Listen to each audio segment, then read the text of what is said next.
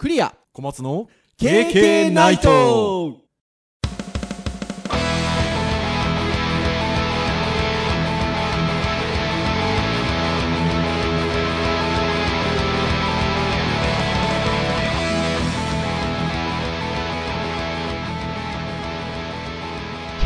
イト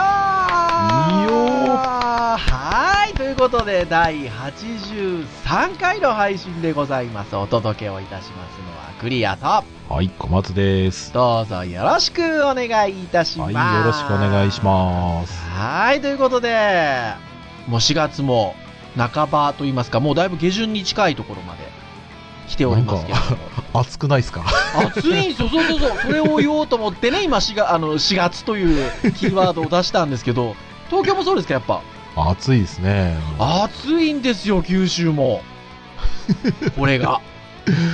なのにですよ、ちょっと薄手のニット着て、その上に長いシャツみたいの着てったり、私ちょっとしてたりするもんですから、会社で、クリアさんそれ暑くないっすか？ってすごいこう言われましてですね。いや、で、またオフィスが暑いんですよ。ね、空調がね、まあそういう時期そうですからね。そうそうそう、んだから、暑いよ、暑いけど何か？っつって。でもやっぱね、ちょっと夜遅くなると、それはそれでやっぱまだ4月かなというところで、若干ね、寒さが残ってたりもするんですよ。そうですね。ねえ。だからまあ、季節の変わり目と言いますか、あの、ゆよく言ったもんで、ちょっとね、体調気を気をつけないといけないところも若干あるかなっていう。うん。ありそう。ねえ、なのかなっていうふうに思うんですが、そっか。暑いんですよって入ろうと思ったら先に言われちゃいましたけど、やっぱそうか、東京もそうなんですね。そうなんですよ。はい。で、前回はですね、82回、えっと、ウェブの回ということで、タイトル、さよならビスタ。非常にあの、引きのあるタイトルを、これ小松先生がつけていただいたんですけど、はい。つけていただきまして。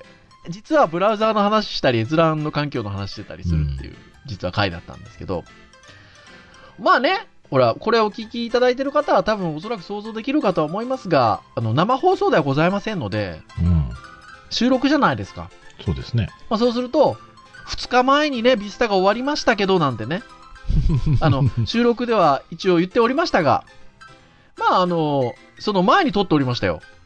そうですね。で、実際にほら、迎えたわけじゃないですか、その日を。ああ、そうですね。はで、い小。松先生、実際収録の中でも実はちらっと言ってたんですけど、まあ、話題に上らなくなかったですか？そうですね。予想通り。うん。ねえ。何にもなかったですよ、僕の周り。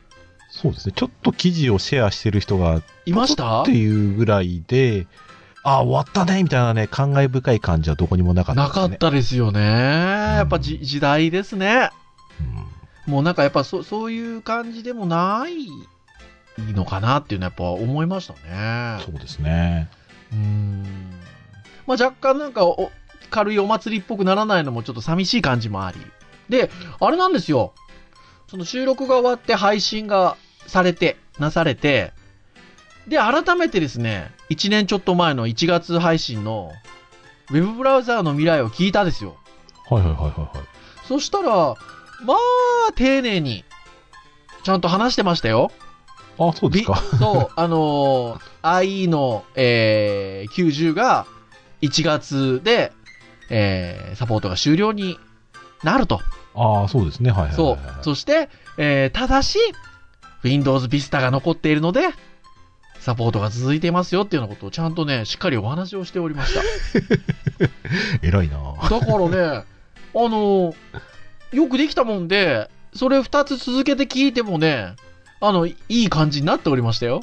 うーん。はい。ですので、私たちもなんかなかなか捨てたもんじゃないなと 何の話を。思って前回聞いておりました。はい。はい。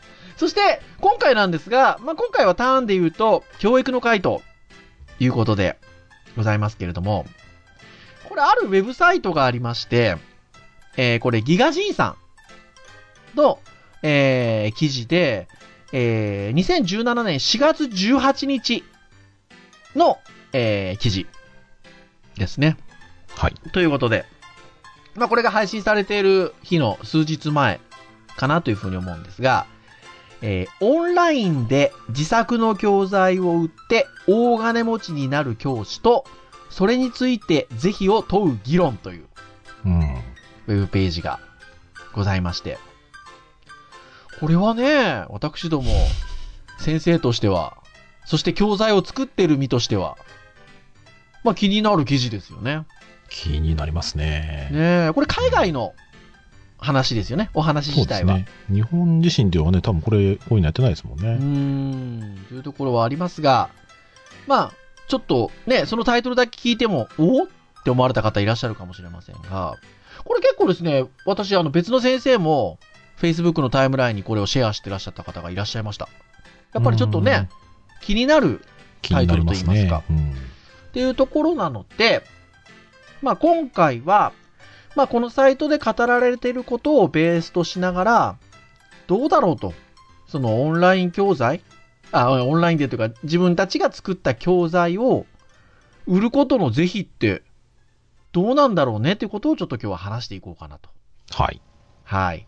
いうところで落ち着きましたので、じゃあ今日はそんな話をしたいと思います。はい。はい。というところで、早速お話をしていきたいんですが、小松先生、どうですか？こう、その、この記事、あの、ご覧になったと思思いま、あの、もともと小松先生が僕に紹介してくれたぐらいですそから、うですね。はい。まあ、あの、ご覧になられたかと思うんですけど、はい。まあ、いわゆる第一印象というんですか？はい。まあ、いいのかな悪いのかなみたいなところで言うと、あのまあ、最初の印象としてはど、どんな感じを受けましたか？最初の印象で僕、すごいウェルカムですよ。なんか、いいなと思いましたよ。素直に。だうんうんうんうんから結局なんかその、お金儲けがどうのっていう部分は、まあいろいろ考え方はあるんですけどうん、はい。単純に、あの、やっぱり、人の教材ではい。自分がそのね、短い時間で、うん。えー学生とかね、生徒にいい授業ができるのであれば、うん。まあ非常に時間効率もいいし、はい。で逆に自分が作ったものを使ってもらえたりとかしたら、うん。まあ、あなんか、儲けようっていうよりかは、使ってくれたらすげえうろし嬉しいなっていう感じがあるので、もともと僕、そういう気質は、そのなんだろう、お金払ってどうのっていうか、うん。あの、同じようなね、ものを習習う先生とかに、ああ、はい。よければ僕の資料使ってくださいとかね、うん。言ったこともありますし、うん。なのでね、なんかシェアすること自体は僕は非常にいい。まあちょっとシェアというよりかは、これでもねなので、そう。お金持ちになる、タイトル自体が、お金持ちになる教師とそれについて是非を問うってことじゃないですか。うん。で、まあ、シェアをすることは本当にあの、素晴らしいことで、えー、まあ、もともとね、ウェブっていうのは、まあ、オープンソースっていうところの考え方もあったりとか、割とあるじゃないですか。はい、そうですね。どうですか？その、シェアというところから一歩踏み込んで、その、売るっていうことで言うと。売るっていうことに関して言うと、はい。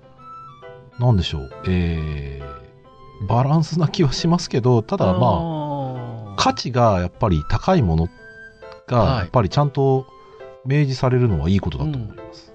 そうですよね。うん。あのー今小松先生にしたこうファーストインプレッション、あのーどうですか？いいですいいいいよく感じましたか？悪く感じましたか？とかっていうことをお聞きしましたけどはい。まあそれがこうオウム返しに帰ってきて問われたとするならばはい。僕全くもってお同じでというか そうですか。いやいやいやいやいや何が何が悪いのって。ぜでしょみたいな ぜひを問う、ぜですっていう。いやぜでしょみたいなところで言うと教材をね、その自作の教材を売ってお金持ちになる教師とっていうふうに書いてありますけど、まあ自作なわけですから、うん。まあその先生がね、まあ能力も使います。時間も使います。そして、その良いものを世に広めるっていうところで考えていったときに、そこに対して、えーそれなりの対価が生じることっていうのは、なんかわ、何ら悪くないような気がしていて、うん。で、それがシェアされたことによって、ね、まさにその他の先生がそれを利用することによって、またその先生の何かこう、なんていうんですかね、教える手段が広がるというか、はい。そこで得られた時間であったりとか、知識そのものかもしれないですし、うんというところで、これまでとは違うところが広がっていくことを考えればですね、まあゼなんだろうなっていうふうに思ったりはするんですよね。うん。そう。ですね。で、それしかも、売るっていうことに関して言うと、うんまあ、費用的に高い、安いはもちろんあるかもしれないけど、うん。評価が高い、評価が低いっていうのも、まあ、うんある意味、つけられるシステムっぽいので、星3つ、星4つみたいなね。そうなんですよね。ここのサイトで語られてるのは、えっと、Teachers Pay Teachers うん、という、はい。なんかオンラインで販売ができるサイト、教材を。っていうところを舞台にした話がちょっとこうね、書かれてはいるんですけど。すごいですよ。200万個の教材ですよ。うーん。まあ、探すだけでも結構大変だとは思うんですけど、ねえ。でもやっぱりいいものは、レートがやっぱり上がるべきだし、評価が高いものをやっぱり使ってみたいと思うし、うんで逆に先生界隈であればやっぱりあの教材良かったよって言われたらやっぱり使いたくなりますからねいや、そうですね。うんそう、だから、なんとなくね、そういうふうに、僕も小松先生も、あの、ゼか非かって言われたら、割とこう、ファーストインプレッションのところから、ゼちゃうの？みたいな感じにちょっと、ねもうだって議論終了しちゃいそうしなまいがちなんですけど、そうそうそう、ぜひを問う議論っていう、これ、ね、見出しなのに、議論終了しちゃいそうなんですが、はい。じゃあ逆に言えば、何が非なんだろうねっていうところを、このサイトも見つつっていうところで考えていくと、やっぱり大きなところは、権利がうん。やっぱかかってきてるところですかね。そうですね。結局ね、学校っていうところに所属をして、まあその中で、ある意味教材って生み出していくような面もありますから、うん。じゃあその生み出したものっていうものの権利が、その先生に100%あるのか、うん。いやいやその教育の場に帰属するのかっていうところっていうのは一つまずありそうな感じですね。そうですね。うん。結局学校がいい先生いい教材を作る環境を作ってるんだっていうふうなはいなんかね、意見もまあなしはないでしょうし、うん。この記事の中でもやっぱりそのそういったことをやっぱり契約上やめてほしいっていうふうに言ってる州とか禁止してるところもねああるっていうふうなことも書いてあったので、まあそういった権利認められるところもきっとねね。まあ、あるはあるんでしょうね。うん。まあ、変な話、通常のいいわゆる企業に例えばお勤めをして、その企業の中で何か生み出すものが、例えばその社員の方があるわけですよね。それは別にクリエイティブなものとか教材に限らず、何かレポートを制作しましたとか、なんかデータベースをどうのこうのしましたみたいなところがあった場合に、でもた、おおおよその場合は、その企業の活動の中で生み出したものは、その企業にその権利がそ属するというか、はい。ことが大半ですもんね。まあまあまあそうですね。ねだから、そう考えたときに、じゃあ学校っていう組織に所属をしていて、その活動の中で生み出した教材っていうものが、完全にその生み出した先生個人のものに、えーなるのかっていうふうに考えると、それは場合によってはノーと言いたいうん。組織、学校うん。もあったりとかはすするんでしょうね。すると思います。うんあの、なんか立場が立場ならそう言いたいのもあるし、うん。まあ見てるものによると思うんですよね。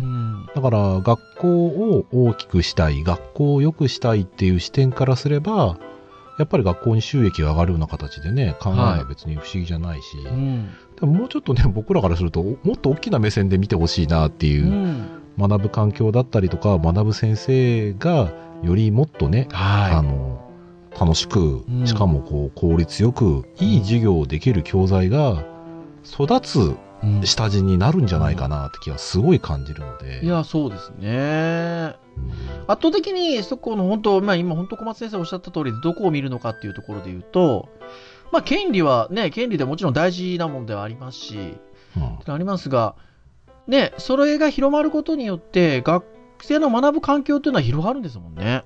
うそうですね。ん。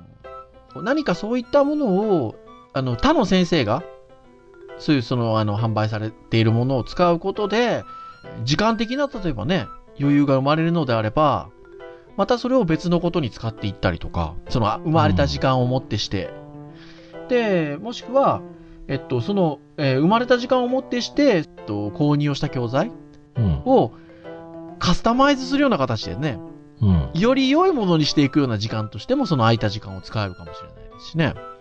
そうですね。う。うんん、そういうふうに考えると、広がりを見せやすいよなってやっぱ思っちゃいますよね。うん。そうですうね。ん。ただ、ちょっとこの、一応記事読んでる中で、はい。ちょっと一末の不安というか、まあ非常にこう、ミニマムな目線で見たときに、はい。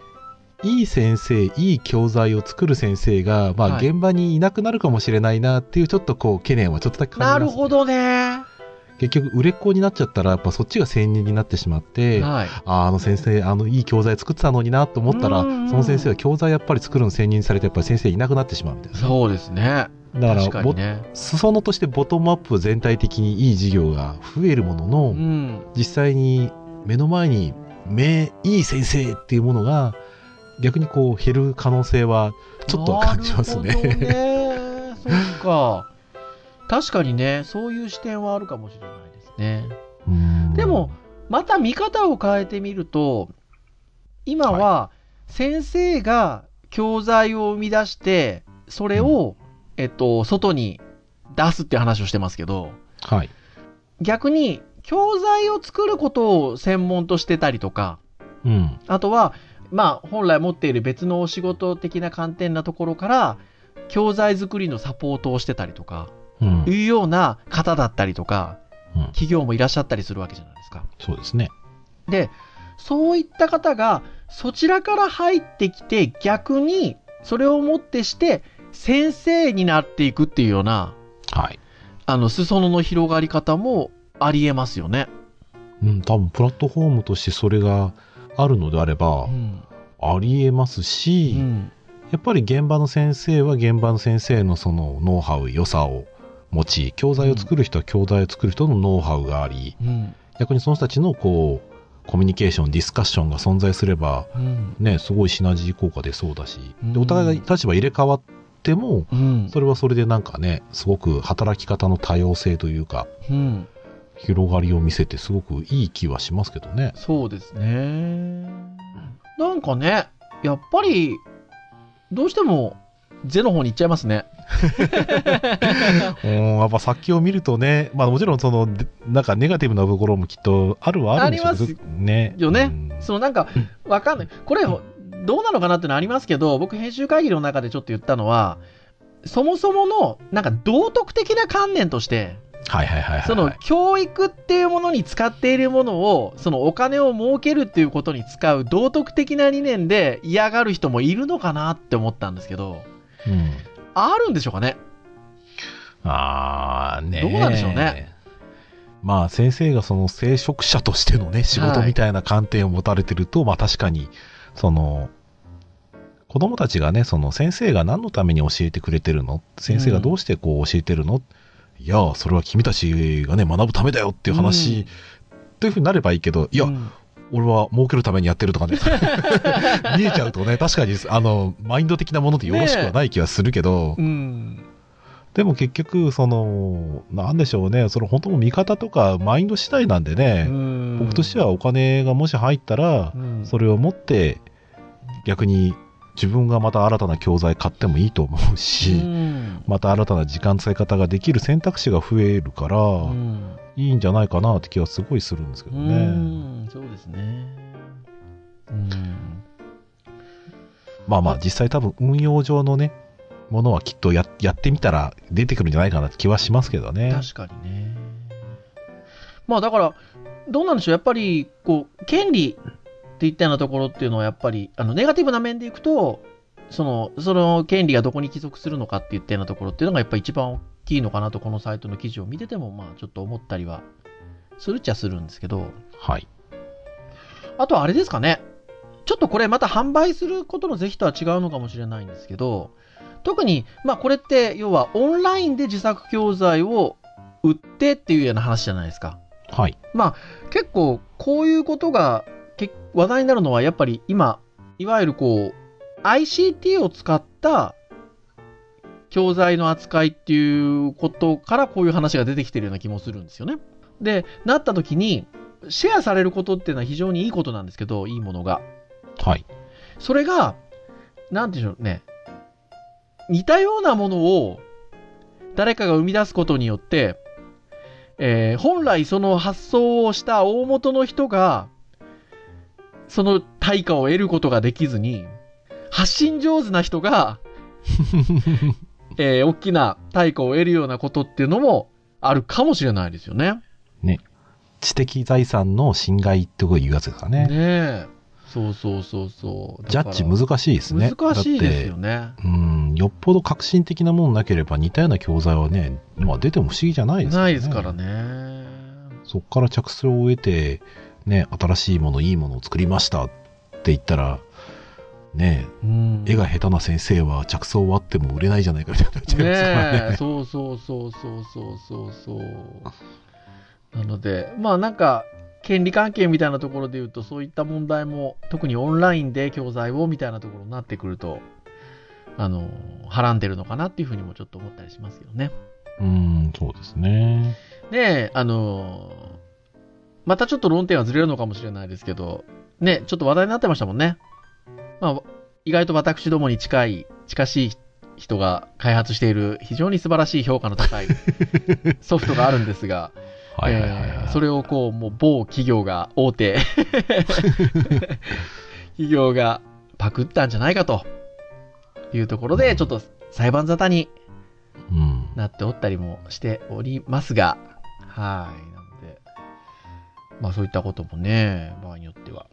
そうですね。事実関係どうかわからない話ではあるけど、まあ実際先に出たものがうん。有名になって、大手が似たようなものを出したら、ね、大手はそういうちっちゃいところのね、うん生み出したものを潰す気かみたいな感じでもやっぱりうん感じる部分はありますし、ねまあこればっかりちょっとね、実際どっちが先かっていうのは僕はしわかんないないと。も言えないですけどうん。ね。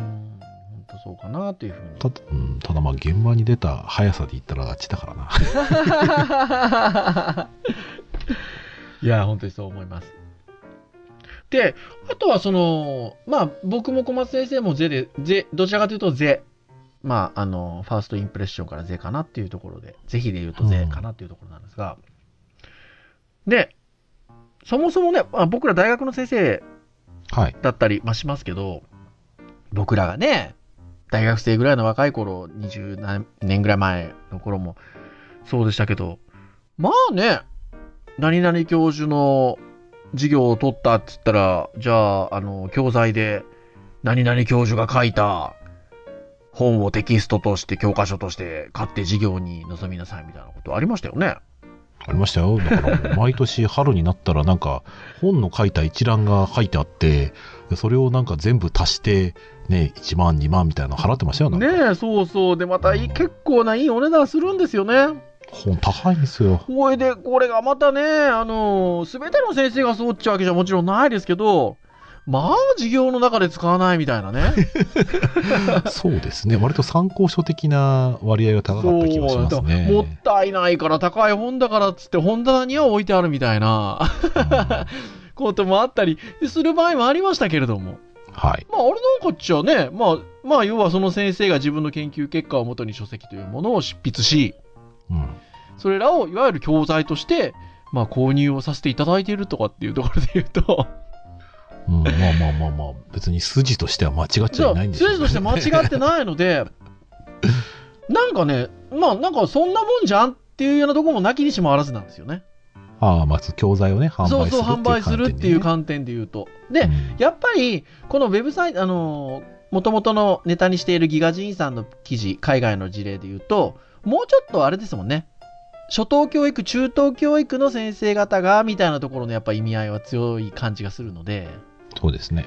そこで言うとちょっとやっぱり肌感も違うのかなって気がしますよね。まあ日本で言えば、小学校、中学校っていうのは義務教育でもありますし、うん。もちろんそれらをより分かりやすく伝えるために、あの、いわゆるそういった第三者機関というか塾みたいなものがあって、ね、それを販売をしてたりするわけですけども、要はう。んですけど、なんかね、やっぱ初等教育、中等教育みたいなところで、教育の現場で生み出された教材っていうものを販売をしてお金を得るのかっていうところってのに抵抗感があるっていうのは、あったりはするかもしれないですよね。うん。うんまあ、そうですね。そこは、何を思うか、まあ、既存の考え方だと思うんですけどね。まあ、その辺は、ロードマップというか、誰かが、まあ、こういった懸念はあるけど、うん。うん。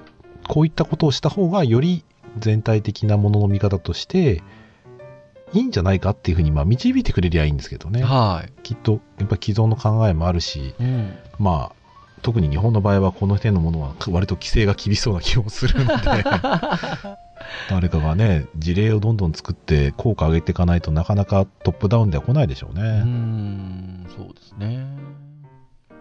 っていうようなところかと思いますが、まあ結構いい時間が来てるので、はい。そろそろ締めに行きたいとは思うんですけど、はい。まあ最後にちょっと小松先生聞いてみようかなと思うのが、はい。例えばですよ、小松先生大学の授業やってたりするわけじゃないですか。しますね。はい。ほれで、えー大学の授業だと演習系の授業だと1時間半が2コマぐらいですか？週にはい。そうですね。はいそうですよ。ね。えー3時間。3時間。はい。えーまあその授業の、例えば3時間の授業をオンライン教材、オンライン動画教材にしました。はい。い、くらで売りますか？ねえ。なかなかこう。難しいですねすね。これだって変な話、リアルに計算しようと思えばですよ。はい。まあ、ほにゃらら大学の例えばね、3時間の授業でいくらで授業を受け負ってたりとかっていうのがあるわけじゃないですか、一応。うん、そうですね。はい。で、そこから導き出され、えー例えばその動画を収録するのにどれぐらいの時間がかかり、みたいなところから何人見てもらうことを前提としたペイをするならば何、いくらになりますみたいな計算を、をできなくもないわけですけれどまあ結局リアルにね、考えると、はい自分がいくらだったら買うかっていう観点でやっぱ考えちゃいますよね。おー、なるほどね。だから例えば、えっ、と、1時間半の教材とかね、3時間の教材とかを、はい。じゃあ、5000円ですって言われたら、はい。5000円か。うーん、内容によるなと。それによって僕の授業の時間がすごくね、その、結局、だって教材準備だけでも、はい10時間、10 20時間やっぱかかっちゃったりするんですよ、すから下手すると。ね。いや、しますよ、本当これそうするとね、時給換算で言ったら、はい5000円でもね、別にね、安あ高くはないんですよ。ううんんなんで、まあ、結局、ちょっとね、あの、ちょっとあれは度外視しますよ。うんあの結局、それを使われてしまうことで学校の収益が上がることを、まあ、度外視したとして、それをいろんなところで使ってもらえるような、うんその汎用的な教材として考えたら、うんそうですね、ちょっと、あの、もうちょっと細切れにしますけど、はい。えー短い時間で安く売りますね。なるほどね。うん、10分そうそうですね100円とか。おー、面白いですね。へー、あ、いいですね。やっぱり気軽にやっぱり使ってほしいし、はい。だそこはやっぱり、あの、たくさん作ってなんぼだとは思うので、僕がね、なんかすると、僕なんかからすると、今、まあ、一応会社の、会社としてということでリリースはしてますけど、まあ今し、福岡で所属をしている組織で、オンライン動画教材作って、えー日本だと、ベネッセさんがサポートしてますけど、ユーデミーっていうね、うん。動画教材サイトで、あの、私の動画、あのーまあ言っちゃ販売されてますからね。ああまあまあそうですね。そうすると、まあ何時間の教材で、あの、いくらで売ってるっていうのありますから、うん。もう少しリアルな数字は言えなくはないですけど、動画はちょっとね、難しいんですよ。難しい結局、授業の考え方、使い方だと思うので、はい。ね、ブランデッドラーニング的な話で使うのか、それとも自己学習用に使うのか、はい。それじゃあ授業で使うのと自己学習用で使うのではまたちょっと立て付けというか意味が変わってきちゃうので。おっしゃる通り。うんだから、まあなんか教材売るってなったら僕は多分ね、動画売るのはね、費用対比効果悪いんじゃないかなって気がちょっとするんですよね。下手をすると。それについてはいろいろ言い言いたいことがありますけど、そう、だからこの手のもので、たくさん売れそうだったこれもねちょっとやらしい話なんですけど、はい。マーケティング的なことを考えたら、はいやっぱり小学校、中学校ではい。使ってもらえるようなものを僕はイラストレーターで、やっぱりグラフィック作ったりとか、ゲーム作ったりとかね、うんフラッシュカード的なものを作ったりとか、うんまあそういった細かく、で、しかも1000円、2000円でも買ってくれそうな感じするじゃないですか。はい。動画に関しては、その、もののイメージとしては、はい自分が学ぶためのものとしてのものとしては使えるものの、はい。なんか先生が率先して使うのって、ブランディットラインにはともかく、はい。ね、あの、これで自習しなさい的なところで言うと、なんかこう、買ってそれを使わせるってまた、ちょっとまた意味が違うじゃないですか。はね、それがなんかこう、図工とかの教材とかでダウンロードして使うとかだったら、い。割と普通になんか使ってくれそうな気はするんですよね。なんんか、道具としての敷居の多分低さた、高さだと思うんですけど、うんうんうんわかんないですよ。動画がめちゃめちゃ安くなって、しかもそれで収益が上がるんだったら、はい。ね、動画をたくさん作った方がいいっていう風になれば、うん世の中それだけになると思いますし。なるほどね。わかったお解決方法を今思いつきました、私。なんでしょう？あのね、プロ野球選手とかね、ははは。サッカー選手にはね、自分の年俸を決めるときにね、代理人注文がおるわけじゃないですか。エージェントはいますね。はい。エージェントが。それやっぱなかなかほら自分のあれ、ね、スキルとか評価に対してね、自分がなかなか言いづらい面があるじゃないですか。まあ日本人は特にね、特に日本コミュニケーションがね、考 えだますからね。から、僕らも、エージェントがいればいいわけですよ。まあまあまあまあまあ、はあ、そうですね。僕らが作った動画教材に僕らがなんか値段つけるのもなんかほらね、まあ、言っちゃいやらしい感じもしたりとかするじゃないですか。うんうんうんうん。だったら、それをちゃんと、なんかね、できるエージェント。もしくは、えー、コンサルタント。教育 ICT コンサルタント 聞いたことがあるその肩書き持ってる人、俺は一人しか知らないけどな。俺も知ってるその肩書き持ってる人 っていうのがいるといいんじゃないですか？聞いてみますかね、ちょっとね。はい。ということで、てなことをオチにしてもいいんでしょうか？はい。ですかねということで、以上としたいなと思うので、まあ、なんかね、このテーマについては、なんか、まあ、先生たちもそうですし、なんかちょっとね、皆さんたちの方でも話し、話してみると面白いんじゃないかっていう気がしますね。そうですね。なんかうん、これを聞いた人が、ね仕組み考えてくるかもしれないしね。はーい。本当ですよ。で、まあ、とは言いながら、えっと、まあ、ファーストインプレッションからそうしたけど、私も小松先生も基本ゼレスということで、一応言っておきたいと思います。はい。はい、KK ナイトなんですが、毎週木曜日に配信をいたしております。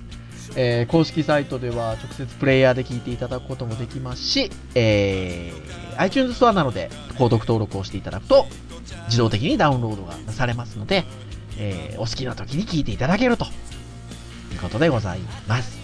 はい。はい。では、以上といたしましょうかね。はい、お届けをいたしましたのはクリアと、はい。小松でした。それでは次回84回の配信でお会いいたしましょう。皆さん、さようならさようなら。教材作るぞお